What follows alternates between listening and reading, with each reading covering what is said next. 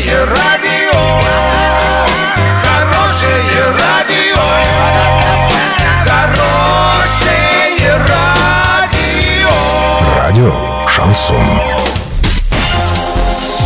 С новостями к этому часу Александра Белова. Здравствуйте. Спонсор выпуска комиссионный магазин «Золотой». Осуществляйте мечты с нами. Картина дня за 30 секунд. Губернатор передал функции контроля за оператором по сбору ТКО Министерству экологии. Жители села в Карелии сами построили 45-метровый мост.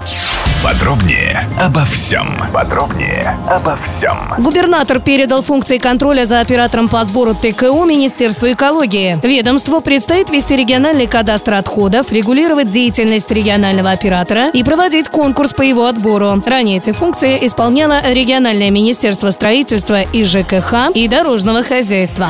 Жители села в Карелии сами построили 45-метровый мост. Старая переправа летом 2018-го не выдержала веса лесовоза и обвалилась в реку. Путь к соседнему поселку оказался отрезан. Но власти проблему проигнорировали. Денег на строительство не нашлось. Местные жители решили действовать самостоятельно. На строительство новой переправы у них ушло около полугода. Доллар на сегодня 65.57, евро 74.91. Сообщайте нам важные новости по телефону Ворске 30 30 56. Подробности, фото и видео отчеты на сайте урал56.ру. Напомню, спонсор выпуска комиссионный магазин «Золотой». Александра Белова, радио «Шансон Ворске».